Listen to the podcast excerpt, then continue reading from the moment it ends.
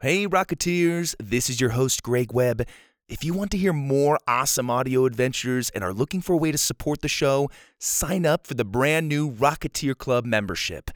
As an official Rocketeer Club member, you will get access to the entire Purple Rocket library ad free. You'll also get access to exclusive series like our fully produced sci fi epic Norb or the improvised bedtime stories I tell to my kids. You'll get activity books to accompany each of the seasons.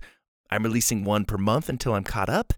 You'll get discounted merch, book formatted read alongs, and an app for a seamless listening experience. You can also gift a membership to your friends and family. So visit purplerocketpodcast.com or click the link in the episode description to sign up. Again, to get more audio adventures and help support the Purple Rocket, go to purplerocketpodcast.com or click the link in the description and sign up for an official Rocketeer Club membership. Thank you so much for your support, Rocketeers. And now, back to our show. The Purple Rocket Podcast presents Space Train.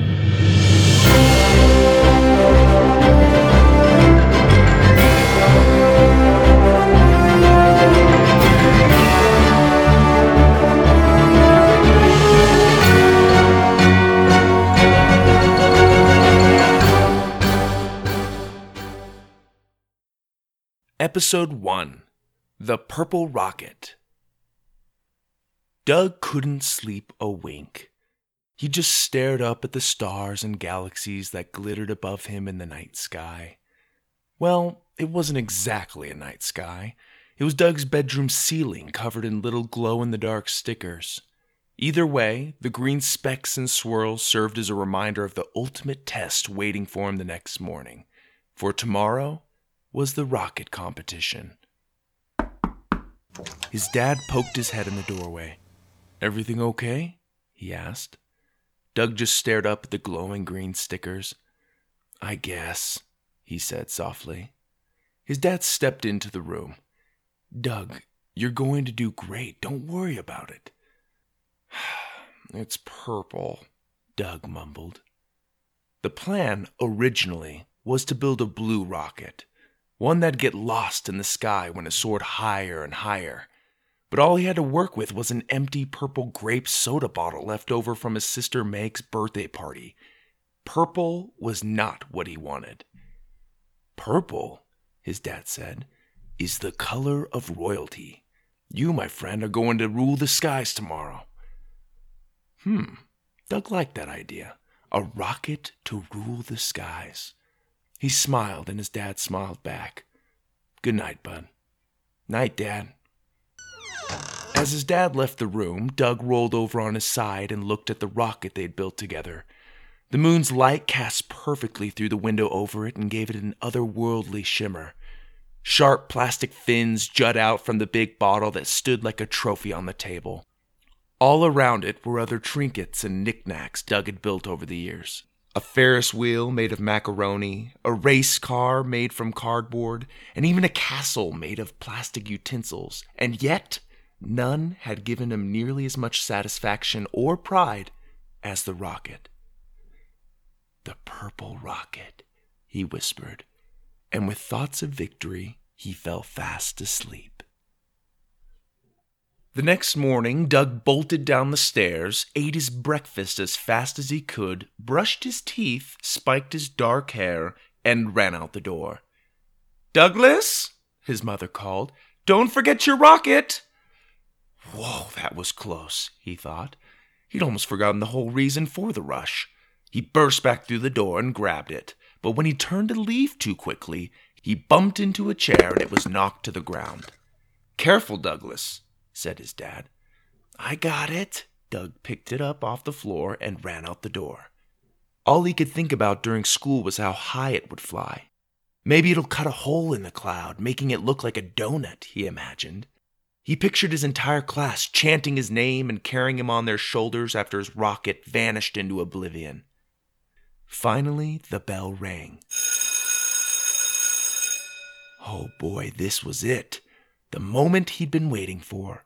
He grabbed his rocket and went to recess where his class lined up along the grassy field. It was a beautiful day to fly. The sky was blue with a few poofy clouds, a light breeze to make it comfortable, but not enough to blow their rockets off course. The smartest girl in class standing by his side. The smartest girl in class standing by his side. Hi, Doug, said Lydia, setting down her rocket right next to his. Her red ponytail and freckles were perfect as usual. He wouldn't be surprised if she got extra credit for such a feat of perfection. After all, she was always the one to answer questions first and correctly. Good luck, she said after Doug took too long to respond. Oh, uh, hi, and, and good luck to you too, he finally responded. He looked over her beautiful rocket that looked like something straight out of NASA's lab a slick red pipe with long orange fins and a pointed cap with stars on it. The thing looked like it could go to Mars and back and take the class with it. He was doomed. How was he going to impress anyone setting up next to that work of art? He looked over the rest of the rockets while he was at it. Some were shiny and tall, others were poorly painted and fat. One of them didn't even have fins, it just looked like a baseball bat standing straight up.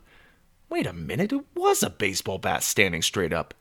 Sorry, Lucas, that's not going to fly, said Mr. Erickson, their teacher. His furry mustache and thick dark eyebrows were serious and always meant business. Aw, oh, man, said Lucas, pulling his baseball bat off the platform.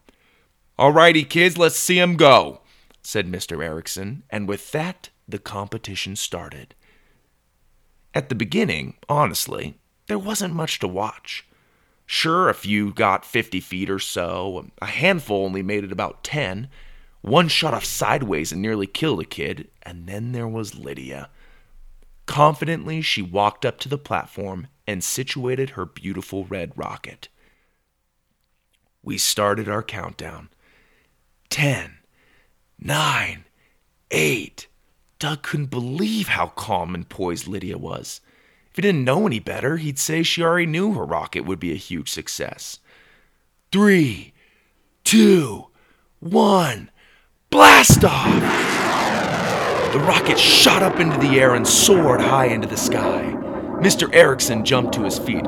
Holy moly! The class cheered as the red dot flew hundreds of feet and then descended gently, dangling from its parachute until it landed perfectly, oh so perfectly, in Lydia's hands. She was a natural. Next up, Douglas Colt, Doug walked over to the platform and set his rocket up. Oh no, he groaned. One of the fins was broken. It must have snapped when he dropped it earlier. Doug's eyes got blurry. He hated it when they did that. Because when your eyes get blurry, even if they don't turn into full blown tears, people still see them and regard you as a crybaby. I. I. he started to say. What's wrong? asked Mr. Erickson, who hadn't an ounce of talent in dealing with emotional children. Then, out of nowhere, as if predicting the problem, Lydia broke off one of her rocket's fins, dug through her backpack for some glue, and ran over to Doug's side. How had she even seen what was wrong? he thought. She must have been at least a good thirty feet away. Here, she said. Mine fell off at least a hundred times yesterday, so I brought this along just in case. Let's put a little glue here and just press it hard here and hold it, and that should do it. There you go. Doug was speechless. All this time he was worried about beating her, and here she was, going out of her way to save the day. Thanks, was all Doug could say. Don't mention it. Doug stepped back and let the class start the countdown. Ten, nine, eight, Unlike Lydia, his heart felt like it would burst.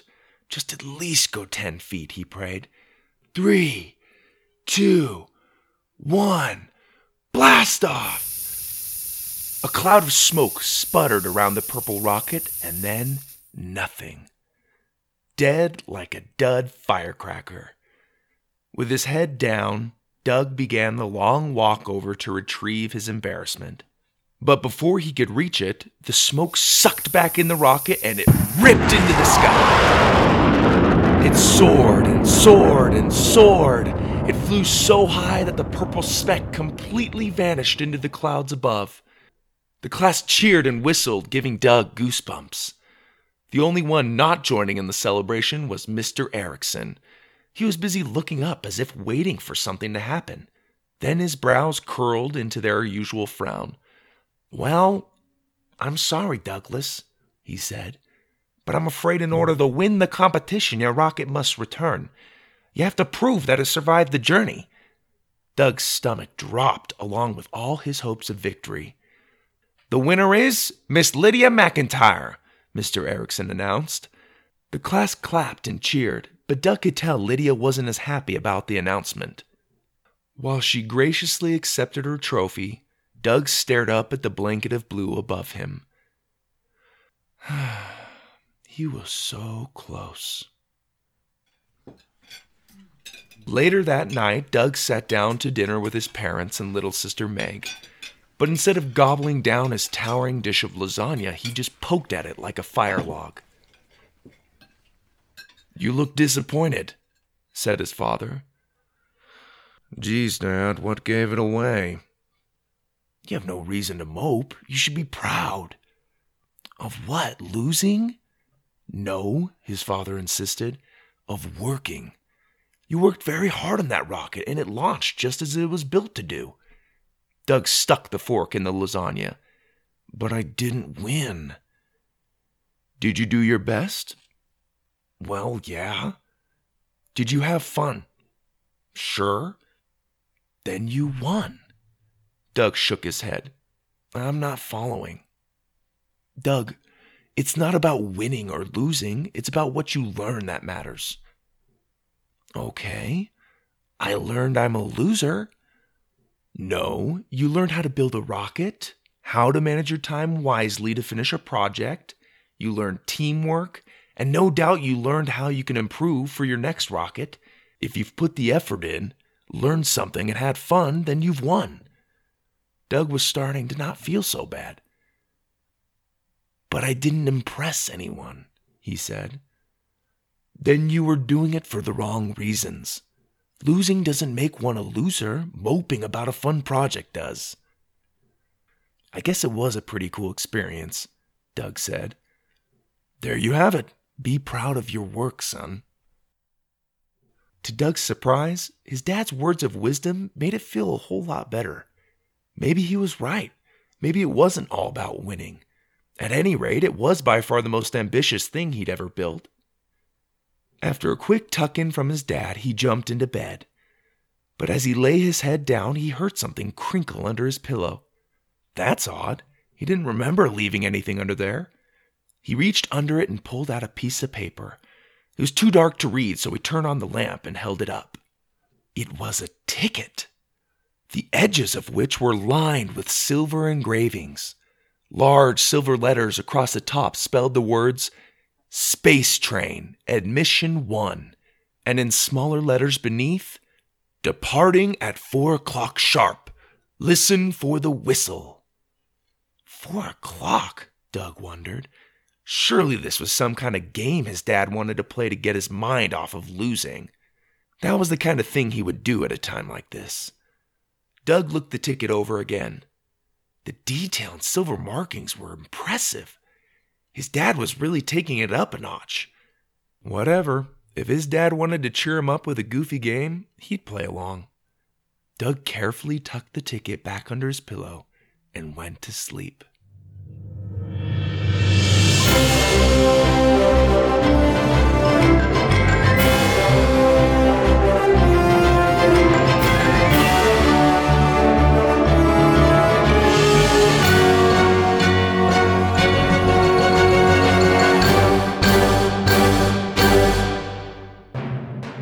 Listening to Space Train. Join us next time to find out more about Doug's special ticket. Is it really just a game his dad wants to play? Or is it something more?